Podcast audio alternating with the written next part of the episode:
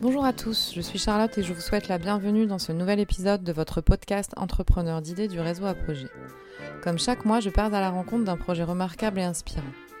Je vous emmène aujourd'hui à Tassin-la-Demi-Lune, au nord de Lyon, pour découvrir le Bel Air Café. Ce projet est mené par l'association Acoléa, acteur engagé dans l'accompagnement éducatif, social et médico-social.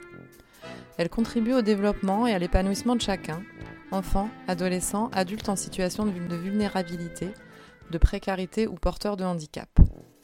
Pour tous, une place dans la société, à l'école, au travail et dans la cité. Le Bel Air Café est associé à un projet de domicile collectif renforcé qui s'articule autour de deux grands axes, le logement et l'insertion professionnelle. Ce café ludique est géré par six personnes en situation de handicap qui assurent la gestion, le service et l'animation du café, toujours accompagné d'un membre de l'équipe. Pour ce podcast, Yannick Chapeau, Marie Vernet, Fabrice, Véronique et Gaël nous offrent leurs témoignages au cours de deux épisodes. Euh, je m'appelle Yannick Chapeau. Euh, je suis directeur du pôle Bel Air. Euh, je suis de formation travailleur social, j'étais EduxP. Euh, j'ai passé un master 2 qui s'appelle Analyse et conception de l'intervention sociale. Et du coup, j'ai occupé des fonctions de chef de service, puis de directeur sur le pôle. Euh, le pôle Bel Air, c'est plusieurs établissements. un foyer d'accueil médicalisé, deux foyers de vie, un accueil de jour, et du coup, maintenant, le domicile collectif renforcé et le Bel Air Café. Euh, le Bel Air fait partie d'une association euh, qui s'appelle Acoléa MPH, euh, médico-social, MPH médico-social, qui regroupe l'ensemble des établissements médico-sociaux basés sur l'ouest lyonnais et même l'ouest du Rhône du secteur enfance au secteur adulte. D'accord. Euh, Acoléa MPH Médico-Social fait elle-même partie, est une association fille de l'association Acoléa. Acoléa, c'est quoi? C'est une association de 1400 salariés, euh, d'une centaine d'établissements, qui a la particularité d'être multisectorielle. Euh, je crois que c'est la seule association sur le territoire qui est à ce point euh, positionnée sur l'ensemble des secteurs d'intervention sociale, hormis le, les personnes âgées, hormis les EHPAD. Euh, donc voilà, est basé sur tout le territoire du Rhône. Et alors plus particulièrement, le, foyer Bella, est-ce que tu peux nous en parler? Parce que là, ton rôle, c'est de un petit peu au sein de, cet établissement. Eh bien, la direction du... Euh, le pôle Bel Air, euh, c'est donc que je dirige. c'est donc, comme je le disais, un foyer d'accueil médicalisé qui accueille 33 personnes. Euh, la particularité, c'est que ce sont des personnes qui sont vieillissantes. Euh, on a une moyenne d'âge qui est euh, au-delà de 55 ans, avec de forts troubles du comportement, des TND importants, et des problématiques médicales elles aussi importantes. donc le FAM est basé sur le Saint-Genis-Isolière. Euh, le foyer de vie, un autre foyer de vie euh, de 15 places, euh, est lui aussi basé à Saint-Genis-les-Olières, accueille 15 personnes en situation de, handicap mental, avec des troubles du comportement également importants. deux autres établissements qui sont symbiotiques sur Soucieux en Jarret, un tout petit foyer de vie de 6 places euh, qui, euh, qui a la particularité d'être une villa en fait. Euh, on, abaisse la dimension institutionnelle au maximum pour renforcer la dimension domiciliaire, c'est-à-dire que les personnes se sentent vraiment chez elles, on ne peut pas distinguer le foyer de vie des autres maisons du, lotissement. et ces personnes en journée vont à l'accueil de jour de la ferme de Vercherie, au SAJ, euh, qui lui aussi basé à Soucy-en-Jarret et qui accueille 18 personnes. Donc les 6 personnes du foyer de vie plus 12 autres. Euh, et puis bah, le domicile collectif renforcé qui lui de, est de 6 places, euh, diffus entre Lyon 5, Lyon 9 et Tassin, où les personnes viennent en journée bah, gérer et mener l'activité du Bel Air Café. D'accord. Alors dans ce podcast, l'idée c'est de valoriser l'innovation sociale. Est-ce que toi tu peux nous donner ta définition de l'innovation sociale si tu en as une? Oui. Euh, l'innovation sociale euh, dans notre secteur, ça n'existe pas. Je ne crois absolument pas à l'innovation sociale. Euh, l'intervention sociale, c'est-à-dire venir en aide à des tierces personnes, je crois que ça existe depuis quelques milliers d'années. Euh, quelle que soit la structuration, quelles que soient les appellations et les dominations, euh, il y a des gens qui ont toujours été en position d'être euh, en, position de passeur, d'aidant, de, de, de, trouver des solutions pour d'autres personnes. Et sur ces quelques milliers d'années, les gens ont quand même été relativement imaginatifs et créatifs. Et il y a ce qu'on appelle, euh, ce que Robert Merton appelait l'oblitération par incorporation, c'est-à-dire qu'il y a une circulation des idées que, dont on s'imprègne, mais qui se séparent de leur auteur, c'est-à-dire que les auteurs tombent dans l'anonymat, mais les idées restent, et elles sont véhiculées euh, dans le monde euh, de génération en génération, etc. Et elles, sont, elles se transforment, ces idées-là, et, du coup, je suis infoutu de dire aujourd'hui dans ce qu'on met en œuvre sur Bel Air, dans ce qu'on met en œuvre dans le secteur social dans le Rhône, euh, dans ce, enfin, à qui appartiennent ces idées. Euh, et du coup, euh, pour la création du Bel Air Café et du DCR, DCR, pardon Domicile collectif renforcé. je serais bien en difficulté de savoir où est l'innovation, de savoir où est la récup. et puis je trouve que l'innovation peut, dans notre secteur, aboutir à manquer un peu d'humilité. Et du coup, euh, je pense que ce qu'il faut surtout dans notre secteur, c'est rester très humble, parce que ce qui marche aujourd'hui ne marchera pas demain, et ce qui marche à un endroit ne marche pas forcément ailleurs. Euh, c'est que des points d'équilibre à un instant T, à un endroit X. du coup, l'innovation sociale, oui, la définition, c'est que, comme dirait quelqu'un très, euh, très médiatisé en ce moment, c'est de la poudre de perlimpinpin. Euh, et que beaucoup de gens se réclament de l'innovation et que au final ce sont de la récup euh, d'idées. Donc euh, là, le Bel Café, je pense que c'est qu'il y a dû y avoir 10 000 projets déjà qui ont dû être de la même chose vers Concarneau, vers Mulhouse, ou voilà, il y a 20 ans, il y a 50 ans ou il y a 2 ans. Et, du coup, c'est juste bah, la, capacité, à mon sens, à juste euh, euh, à rester humble et à être poreux et perméable à, des idées d'autres personnes. Mmh, tout à fait. Alors après, est-ce qu'on peut pas dire quand même qu'il y a de l'innovation à partir du moment où ça n'existait pas avant et qu'il y avait un besoin qui n'était pas forcément euh, assouvi sur un endroit donné? Parce que peut-être le, le Bel Air Café, effectivement, il peut exister partout, mais il n'existait pas là où vous êtes implanté. Non. Non, mais oui. Euh, est-ce que c'est parce qu'il n'y avait pas d'usine Michelin euh, à Clermont que quand il y en a eu une, c'est devenu une innovation? Non. répondre à un besoin euh, à un instant T, pour moi, c'est juste le fondement de notre métier. C'est pas, enfin, je, ne suis pas d'accord avec. Enfin, je suis pas d'accord. Je suis pas sûr que ce soit l'innovation. c'est pas le bon terme, quoi. Oui, à mon sens, ouais, c'est pas le bon terme. On a, sur le Femme Bel Air, on a créé, euh, on a mis en place un, bistrot euh, éphémère, mmh. mais récurrent.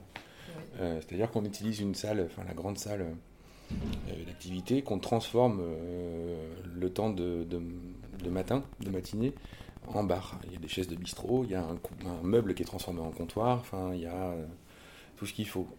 Est-ce que on a été imaginatif est-ce que juste on a répondu à un besoin de socialisation parce que ça a un vrai succès euh, Ou est-ce qu'on a été innovant Je ne saurais pas le dire.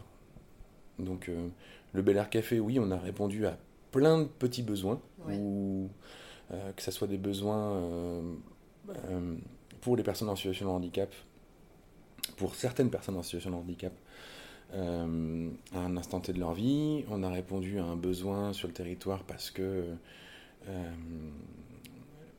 il y avait quelque chose à faire dans ce quartier d'implantation euh, qui était devenu un peu dortoir et, ce que regrettaient les, habitants du quartier.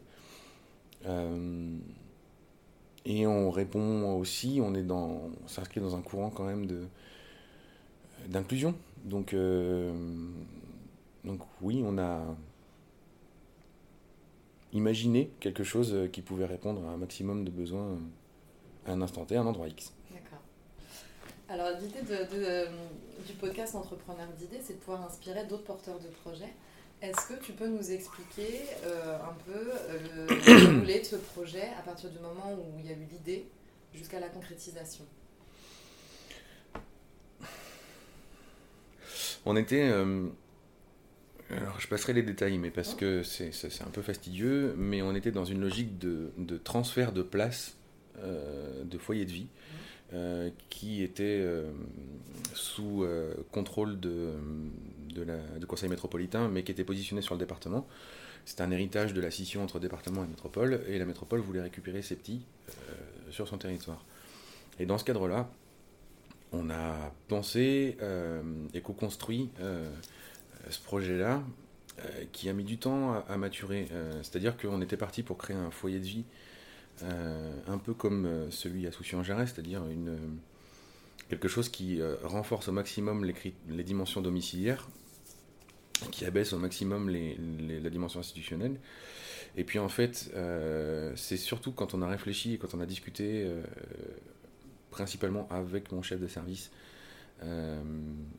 de la, de, la notion d'inclusion en fait. Euh, et que notre expérience et, ce qu'on pouvait observer un peu euh, à différents endroits, c'est que l'inclusion pour les personnes en situation de handicap, c'est un mot qui est très très à la mode. Il y a dix ans de ça, c'était le mot autonomie, maintenant c'est le mot inclusion. Euh, l'inclusion consiste à, à n'être pensé que du côté du logement, souvent en termes de solutions, et mettre un handicapé dans son appartement, ça fait très joli, mais le problème, c'est que ça occulte complètement la dimension de la désaffiliation et de l'isolement social. Euh, et ça, ça ne... c'est une dimension majeure parce que potentiellement, euh, euh, concevoir l'inclusion comme juste habiter dans un logement pour des personnes porteuses de déficience intellectuelle et, très vulnérables, notamment à la question de l'isolement, c'était générateur potentiellement de souffrance assez fort. Donc c'était comment penser la question aussi de, bah, du lien social, de la socialisation. Et ça, on a mis beaucoup de temps à le construire, enfin beaucoup de temps, oui, plusieurs mois de discussion. et donc en termes de méthodologie de projet, beaucoup de, discussions autour de café, autour de clubs, dans les espaces interstitiels. Enfin, ça a été, ça a été vraiment des bribes de conversation qui ont été autant de pierres euh, qui ont permis de, penser le truc, parce que l'idée c'était qu'on ne voulait pas recréer un accueil de jour, quelque chose de très institutionnel, avec euh, un planning d'activité, avec euh, un prix de journée, penser l'inclusion comme ça, enfin c'était contre-productif par rapport à ce qu'on imaginait et ce qu'on concevait de la notion d'inclusion. Et donc petit à petit, pour la petite anecdote, hein, c'est mon chef de service, donc Cyril Pal, qui un jour on parlait de, on vagabondait et disait que euh, un jour ce qu'il adorait faire, ça serait de, euh, de plaquer le secteur euh, pour ouvrir un bar, un bar à jeux collaboratif. Et fait, bah, c'est ça qu'il faut faire en fait, c'est ça qu'on va faire. alors déjà, est-ce que tu es ok pour que on te pompe ton idée, enfin que je te, ton plan de carrière, je te le défonce Et du coup, il m'a dit bah oui. Euh, euh, et, du coup, on a commencé à réfléchir là-dessus. Du coup, on a négocié avec la métropole.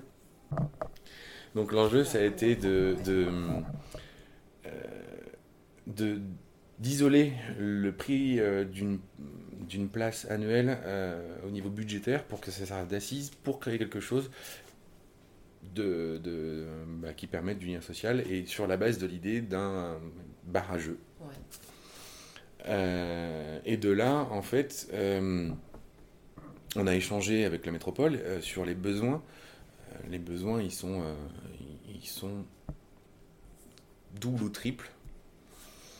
triples. en termes de public à qui, à qui on, s'adressait, c'est d'abord toutes les personnes qui pourraient être bah, sous le régime de l'amendement Croton, qui qui sont en IME ou en IM Pro, mais qui ont du mal à intégrer le, milieu du travail protégé, euh, parce que mis en difficulté, parce que la marche est un peu haute ou un peu prématurée, malgré leur âge.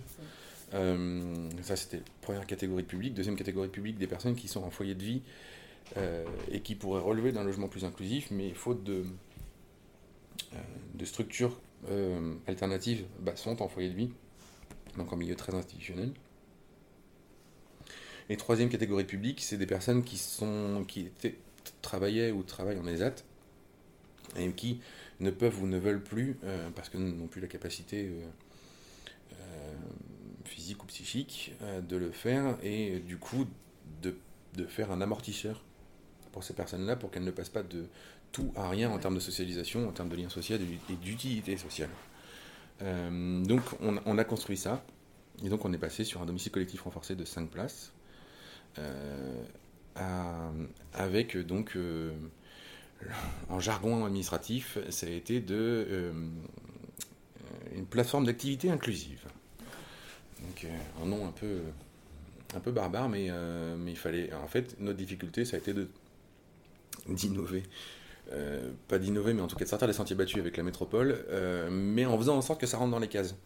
Donc au niveau agrément, au niveau appellation et au niveau assise juridique, bah, il a fallu euh, essayer de trouver des solutions et on l'a fait avec la métropole qui a été euh, mise en difficulté par rapport à sa propre demande, mais qui, avec qui on a co-construit les solutions.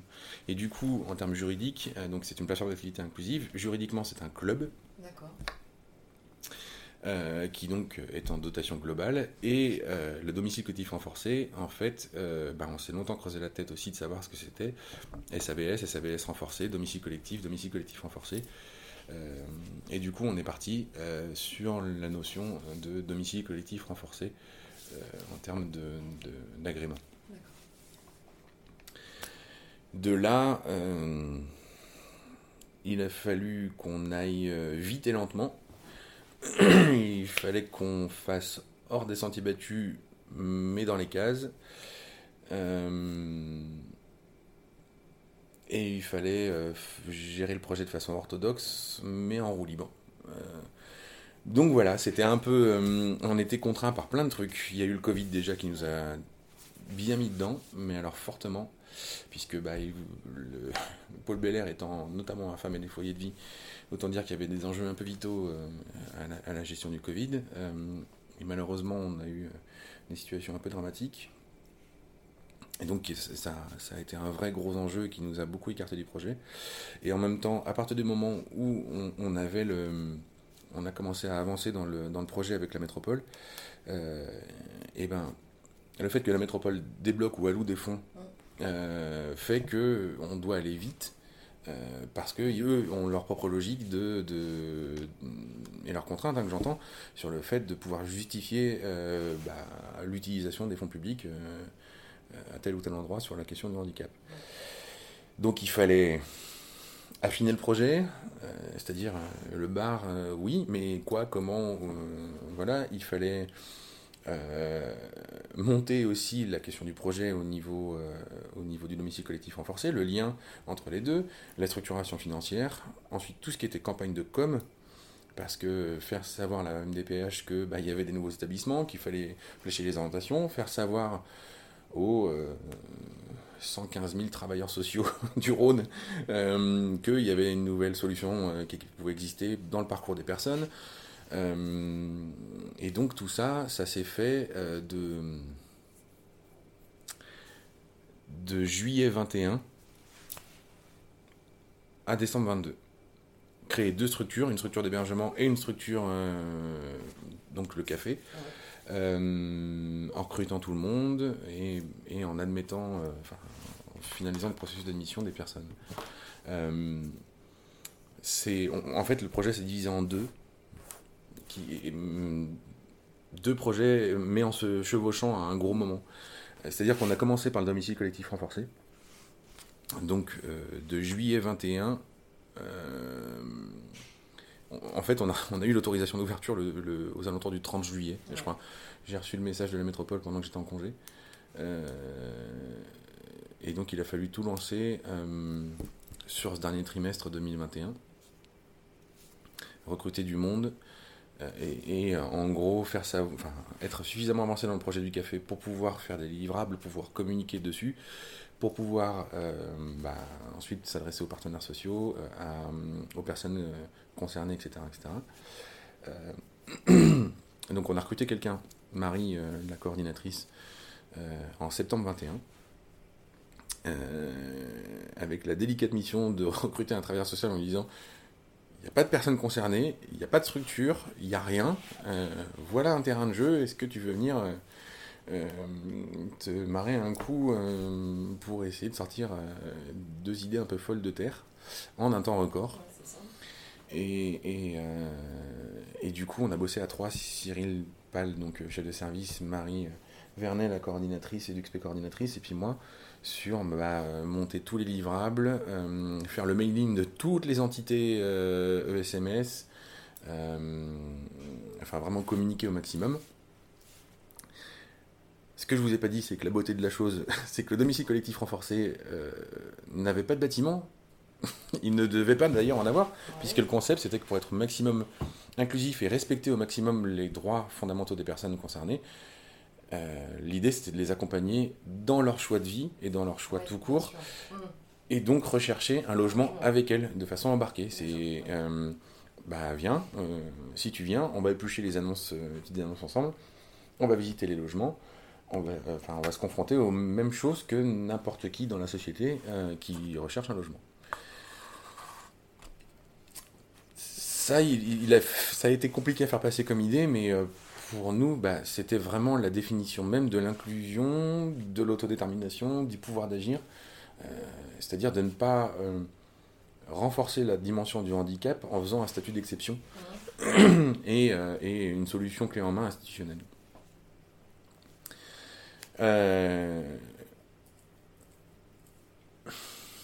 grosso modo, on lance, je crois, en novembre toute la com et puis, euh, et puis l'appel à la candidature pour euh, intégrer le projet. Le secteur social et médico-social particulièrement a une inertie qui est quand même euh, pas loin du Titanic, bon, sauf que ça coule pas, mais il faut bien quelques mois pour qu'il y ait une idée imprègne, infuse. Donc on s'est retrouvé quasiment au mois de janvier sans rien, sans personne en fait. Et puis, là-dessus, réunion avec la métropole en janvier 22, qui nous dit Ah, euh, alors, un, ça prend du temps, euh, votre histoire, et deux, euh, en fait, en réfléchissant, c'est un peu risqué votre truc de, faire, de faire que des personnes qui n'ont jamais été en, logement ordinaire, en appart, se retrouvent du jour au lendemain comme ça, lâchées en appart. Donc, on veut plus que, vous, que ça soit en appart. Euh, donc on va se mettre d'accord sur une date d'ouverture, ça sera le 1er avril 2022, donc on était le 30, janvier. Euh, et puis bah, vous allez nous trouver un, un, logement collectif pour 5 personnes. Euh, mais attention, il faut que ça soit ouvert. Et puis ça serait bien qu'il soit bien, parce qu'il y aura une visite de conformité qui déterminera la possibilité ou non d'ouvrir. Donc ça, c'est le 30 janvier, donc euh, un peu en colère quand même de se faire défoncer son projet comme ça, euh, et puis même le fondement, enfin le cœur même du projet, c'est-à-dire euh, être renforcé au maximum l'autodétermination, le, le, côté vraiment inclusif dans, dans le sens ne pas faire statut d'exception par rapport à quelqu'un de l'ordinaire qui recherche un logement. et donc là, bam, faites une institution. Ok. donc j'ai négocié le fait que ça soit quelque chose de temporaire le temps que les personnes trouvent leur logement, le logement de leur choix. Et en fait, on a essayé de prendre ça du bon côté euh, en disant bah, les personnes vont pouvoir se rencontrer, ça va pouvoir créer aussi du lien et peut-être laisser la possibilité aux gens, parce que, pardon, euh, et laisser la possibilité aux gens de changer d'avis. Oui, phase de transition, de expérimental un petit peu. Pour, euh, La question de l'inclusion, quand je disais que, au tout début que les personnes sont lâchées dans peuvent être lâchés dans un appart et que ça peut créer de la souffrance, la vision de l'inclusion ou de l'indépendance euh, par les personnes en situation de handicap, qui ont très fortement un désir de normalité très fort, et le modèle occidental, occidental ou français qui a été qui est bien intégré par tout le monde, c'est être indépendant et être autonome, c'est vivre seul dans mon logement. Et donc il y en a plein, enfin des personnes qui ont été euh, candidates au, domicile collectif français, puisqu'on a fini par avoir des candidats quand même. Euh, c'était je vais vivre tout seul dans un logement, mais sans forcément se poser la question de la solitude, sans forcément se poser la question de bah, le soir, euh, une, fois, que j'ai fini le JT de 20h, je, je, regarde le plafond, je fais quoi? Et ces questions-là n'étaient pas du tout. Enfin, et c'est compliqué d'y penser, quand on, surtout quand on est en situation de handicap mental avec une déficience, tant qu'on n'a pas expérimenté, parce que c'est vraiment abstrait. Et donc, on a pris la, demande de la métropole plutôt du bon côté de ce côté-là, en disant, bah, ça va permettre de créer du lien. Et effectivement, il y a, ça a permis à une, ou deux personnes de, légèrement bouger du côté de leurs souhaits.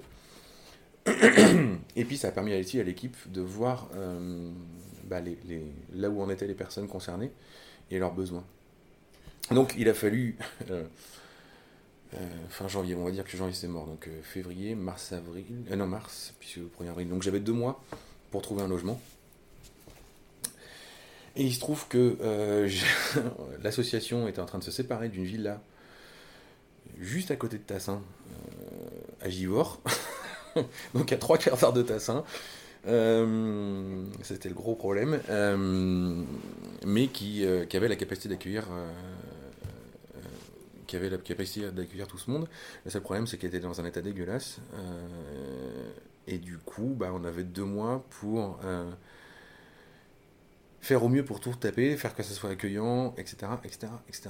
Donc je remercie mes hommes d'entretien parce qu'on a beaucoup bossé avec eux qui ont tout retapé, refait des coups de peinture, refait des parquets, créé une deuxième salle de bain, etc. etc. parce que oui, on n'avait pas de budget pour ça.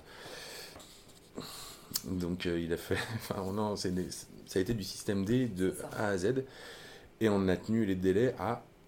On avait fini à 4 jours près, je crois. Euh, et la visite de conformité a été bonne. Euh, pour, un gros challenge alors. Ouais. Et là, juste pour se représenter le,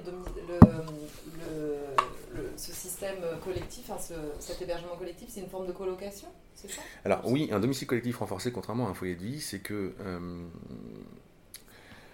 c'est l'établissement qui sous à la personne. Euh, il n'y a pas de... Il n'y a pas de prise en charge de prix de journée euh, qui, comprennent, qui comprennent l'hébergement. Le prix de journée ne comprend que l'accompagnement éducatif. Donc, euh, on, impute, enfin, on sous-loue euh, les charges de, euh, de, bah, de, loyer, d'électricité, d'eau, la bouffe est payée par les personnes, etc. etc. c'est un système qui est à mi-chemin entre le SAVS et un foyer de vie. et donc, on a, pendant ces deux mois-là, recruté les deux personnes manquantes aussi de l'équipe. donc, sont arrivées Sonia et Melia. Alors, Melia est arrivée un peu après. Euh, avec cinq nouvelles personnes. Alors en plus, non, il n'y en avait que quatre. La cinquième euh, est arrivée après, mais quatre nouvelles personnes. Euh, faire de l'accompagnement à la vie collective tout en accompagnant chaque personne à la recherche de logement en épluchant les annonces, bah tout en les préparant à, à, la suite, tout en commençant aussi à faire un bistrot mobile, puisque comme on avait l'autorisation du café, mais sans avoir le café, ah parce que j'y reviendrai, mais qu'il fallait quand même euh, avoir une activité. Euh, du coup, on a opté pour un bistrot mobile. Itinérant. Donc, euh, on intervenait dans les établissements, dans certains établissements. Donc, on a intervenu ici, à Bel Air, enfin aux femmes Bel Air. on a monté des partenariats aussi avec d'autres assos. Les Tourettes Craponne de Dinéo, comme son nom l'indique, à Craponne. Et puis la résidence plurielle à Tassin de l'ADPI. Et en fait, les personnes concernées du, DCR et les éducs sont allés faire des journées ou des demi-journées d'ouverture d'un café. D'accord. Plus en événementiel à certains autres endroits. Donc, Mais toujours en lien avec le, les établissements euh, du handicap, pas dans des. Euh, on a essayé, on a essayé euh, d'intervenir dans les mairies ou dans des entreprises, etc. C'était plus compliqué, ça demandait beaucoup de temps. Et en fait, bah, comme il y avait tout ce que je viens de vous dire concentré sur avril, mai, juin, c'est, voilà, on a, j'ai, ouais, ça chargeait un peu la mule pour les éducs et le chef de service, et du coup j'ai dit non, non, mais c'est bien ça. Euh, pendant ce temps-là, il a fallu se mettre à la recherche d'un, local pour le café euh, et trouver un local de 100 mètres carrés à un prix abordable. Sur le territoire, enfin sur l'ouest lyonnais, c'est quand même un peu chaud. Euh, on a eu énormément de chance. Euh, il a fallu négocier avec la propriétaire un peu longtemps. et en gros, ça, ça a été de octobre 21, fin octobre 21 à, à janvier 22. Et on a signé en janvier 22 le local, sauf qu'il y avait tout à refaire mais tout, c'était tout. Euh, électricité, plomberie, euh, isolation, euh, sol, plafond, enfin tout. Bien évidemment, on n'avait pas vraiment le budget pour ça, puisque à la base, l'idée quand on a monté ce truc, c'était de prendre un local. Alors on avait un petit budget d'aménagement, mais pas un budget de où, on est censé refaire, refaire les, murs porteurs et tout et tout. La métropole a, un fonds qui est dédié au, à l'aide à l'investissement, mmh. et ça, ça fonctionne par appel à candidature, avec des, dépôts écrits qui sont sélectionnés, et s'ils sont sélectionnés, qui donnent lieu à un oral. Et, ensuite, bah, il y a des gagnants et puis des perdants. Et euh, donc il fallait travailler ça aussi. Euh, je devais ouvrir le café le plus vite possible, puisque, comme je vous le disais, euh, un agrément accordé égale un budget accordé, et donc il faut que ça soit euh, fait. Donc, donc à la base, ça devait être juin 22. sauf que quand on signe le local en janvier, vu le nombre de travaux, ça voulait dire trouver un architecte, trouver des plans d'aménagement, enfin concevoir les plans d'aménagement, faire les demandes d'autorisation de travaux, demandes de permis de construire, il y en avait deux, enfin, deux différents sur des volets, tout ce qui va être bureau de contrôle accessibilité, tout ce qui va être en termes de démarche administrative, c'était très long. Euh, j'ai trouvé un architecte rapidement, on a sorti les plans au mois de mars, tous les demandes de permis et d'autorisation ont été déposées au mois de mars aussi. Tout a été accordé fin juin. Ah oui, il fallait faire les appels d'offres pour les entreprises. Euh, on les a trouvés et les travaux ont commencé en juillet. Mm. Avec, euh, avec euh, le, comme, comme seule consigne maniez-vous maniez fort, maniez-vous le fion, vraiment. c'est parce que, voilà, et du coup, il a fallu que j'aille à la métropole pour essayer de négocier le fait qu'on n'ouvrirait pas en juin. Septembre, octobre, novembre, bon, finalement, ça, a été décembre. Vu la quantité de travaux à faire, c'était quand même, voilà, nécessaire. Euh, donc parallèlement, on a monté, on est rentré dans cette démarche de demande d'aide à l'investissement. Euh, on a eu l'oral en juin, je crois, 2022. Et on a eu la réponse en. On a eu la réponse en octobre-novembre 2022. Donc une fois que les travaux étaient finis. Oui, voilà. Euh, mais sinon, c'était pour les fonds sur les fonds associatifs. D'accord. bah voilà. Euh, la consigne, c'était d'ouvrir au moins en 22, et du coup, on a ouvert en décembre 22. Nickel. Donc, euh, tout est rentré. Il a fallu faire rentrer des ronds dans les carrés tout le temps. Euh, et un, gros souci qu'on a eu, quand on est arrivé au bout de la, mise en place du projet et l'ouverture du, café, comme je disais tout à l'heure, il fallait, fallait faire du hors les clous, mais en, respectant euh, les cases. Et en fait, ça a coincé à deux, trois endroits. Euh, comment trouver une procédure euh, de gestion de caisse et comptable d'une association médico-sociale mmh. En étant un, établissement commercial, en, faisant du commerce euh, ça peut pas marcher de faire la caisse euh, tous les soirs avec euh, triple signature et puis le rendu de monnaie à la comptable, etc. Ça, ça, ne marche pas, donc ça, a fait bugger un peu la sauce à, certains endroits. Comment faire qu'il y ait un fonctionnement de bar, donc de commerce local de proximité, tout en étant sous la responsabilité de la métropole dans une case médico-sociale. Ça a fait bugger aussi à cet endroit-là. Il y a pas mal de choses qui ont fait peur à pas mal de monde, euh, notamment bah, la question de l'alcool hein, sur, sur, sur, sur, ce fonctionnement-là, la question de, euh, de, la fréquentation, la question de, du fonctionnement budgétaire. Enfin, La question de la gestion du risque, en gros. Euh, alors, ce que nous, on aime bien mettre en avant, c'est ce qu'on appelle les clés de succès. Mhm. Est-ce que, euh, est-ce qu'on peut citer euh, trois clés de succès de ce projet? Qu'est-ce qui a fait que ce projet euh, a pu, euh, a pu Alors, on, c'est pas, on peut pas dire encore que voilà qu'on est sur un succès avéré puisqu'il vous faut encore du temps pour. mais déjà, il y a eu l'ouverture. Et puis, voilà, on peut déjà peut-être évoquer certains éléments qui ont fait que bah, vous avez réussi à, à aller au bout de ce projet, même s'il reste encore quelques étapes à franchir. Trois clés de succès. Les personnes. Oui, C'est, cette aventure-là, c'est, c'est quasiment qu'une question de personnes. Euh, ça a été possible parce que, parce que j'ai un chef de service qui est euh, topissime. Euh, ça a été possible parce que j'ai des éducs qui sont. Enfin, j'ai. Non, j'ai rien moi. Je travaille avec des éducs euh, euh, qui sont des machines de guerre et qui sont top. Euh, ça a été possible parce que euh, à la métropole, on a eu un dialogue qui a été vraiment bon. Ça a été possible parce que euh, un architecte qui s'est démené parce qu'il croyait en ce projet, des artisans qui croyaient en ce projet et qui sont.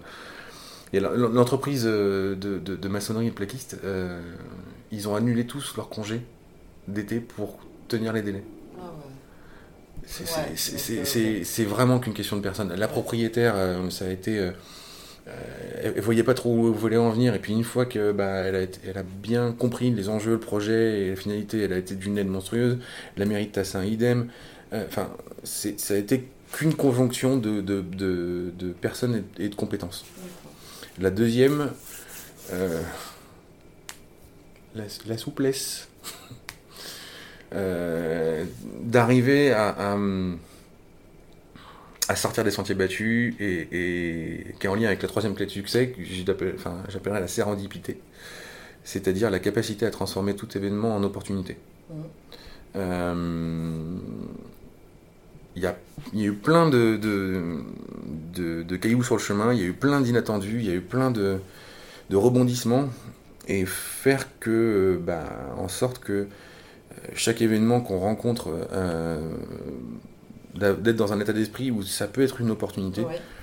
euh, je pense que ça, ça a été aussi une clé de succès. Euh, retourner un peu la situation, c'est ça Alors, il y a plein de, de, de, de, proverbes ou de dictons éculés euh, qui, qui pourraient s'appliquer, faire contre mauvaise fortune, bon cœur, enfin, etc. etc. Mais oui, c'est ça, c'est- de ne pas lâcher l'objectif, le, point de- le, point, le point final, euh, mais d'accepter que ben, on fasse des pas de côté et que d'accepter que, hum, que en fait ça on va perdre enfin en ayant cet événement là peut-être qu'on va perdre ça mais on va y, on va on va y gagner là ça va amener ça Euh, et puis en lien avec les, le premier, la première clé de succès, c'est-à-dire les personnes. C'est-à-dire qu'on a eu suffisamment de personnes ressources autour de nous pour que même s'il y avait une contrainte, eh ben, en fait, ça pouvait être une opportunité par, euh, par euh, telle personne ressource. Ouais. Enfin, Ouais, ouais. donc euh, c'est un peu confus, je pense que je dis, mais, Non, non, c'est clair. Non, non, je trouve ça très clair. Oui, c'est important, je pense, de, Mm. effectivement, de mais c'est l'envie, ouais. voir les choses autrement. l'enthousiasme que, Oui, qu'on se, enfin, Et sur du temps hein, long, c'est ça, il faut, que, faut tenir un peu cet enthousiasme sur la longueur. Ouais. ça Ça, ça a été la plus grosse difficulté. Euh, ça a été un peu des matrioshkas. La plus grosse difficulté, elle a été pour les éduques. Oui. Ça a été. Ça a été euh, euh, généralement, quand on met un coup de collier, on sait qu'on met un coup de collier parce que ça n'a pas duré longtemps. C'est sur les dernières lignes droites, c'est ou alors c'est pour lancer la machine au début. Mais, mais fonctionner à fond sur tous les tours de piste, euh, c'est c'est compliqué. Et en fait, il y a tellement eu de rebondissements, il y a tellement eu de, de- de choses que en fait, euh, les éducs ont tenu euh, un rythme à fond. Euh, C'est-à-dire accueillir les personnes tout en bossant à, un- bistrot itinérant euh, en attendant l'ouverture du café, tout en, recherchant les logements avec les personnes, euh, tout en préparant ce que serait le café, puis ensuite en déménageant. les déménagements ils se sont faits de façon perlée, donc à chaque fois ça rajoutait des trucs. Est-ce que Euh, vous les avez trouvés les déménagements pour après les, Après la villa les, Oui, après la villa, les hébergements euh, individuels, vous les avez trouvés euh, pour chacun Oui et non. Oui et non. Euh, ça a été euh, une grosse particularité de l'inclusion. Enfin, inattendue, pardon. une dimension inattendue de l'inclusion.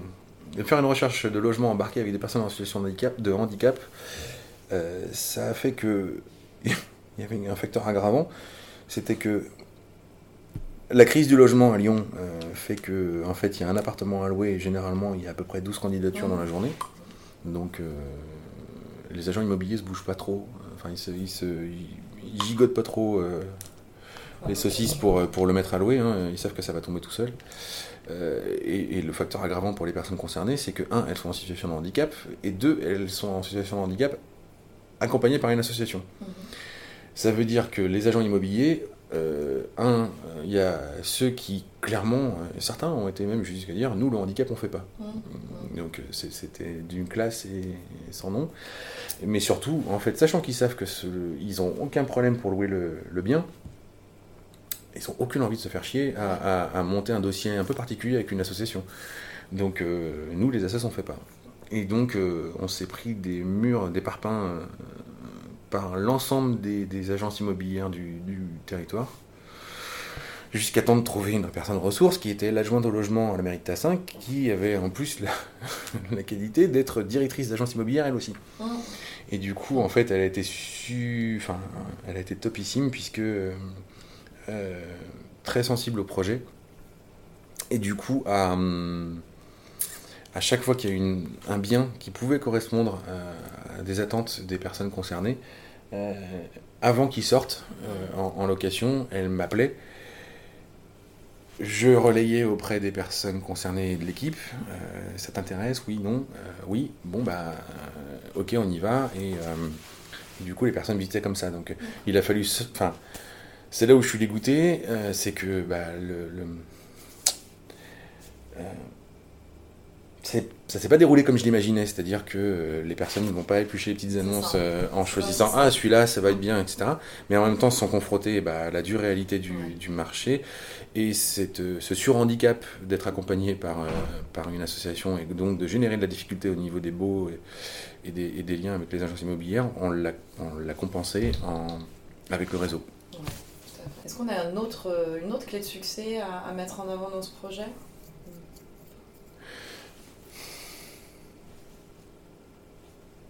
De garder l'envie comme seul moteur.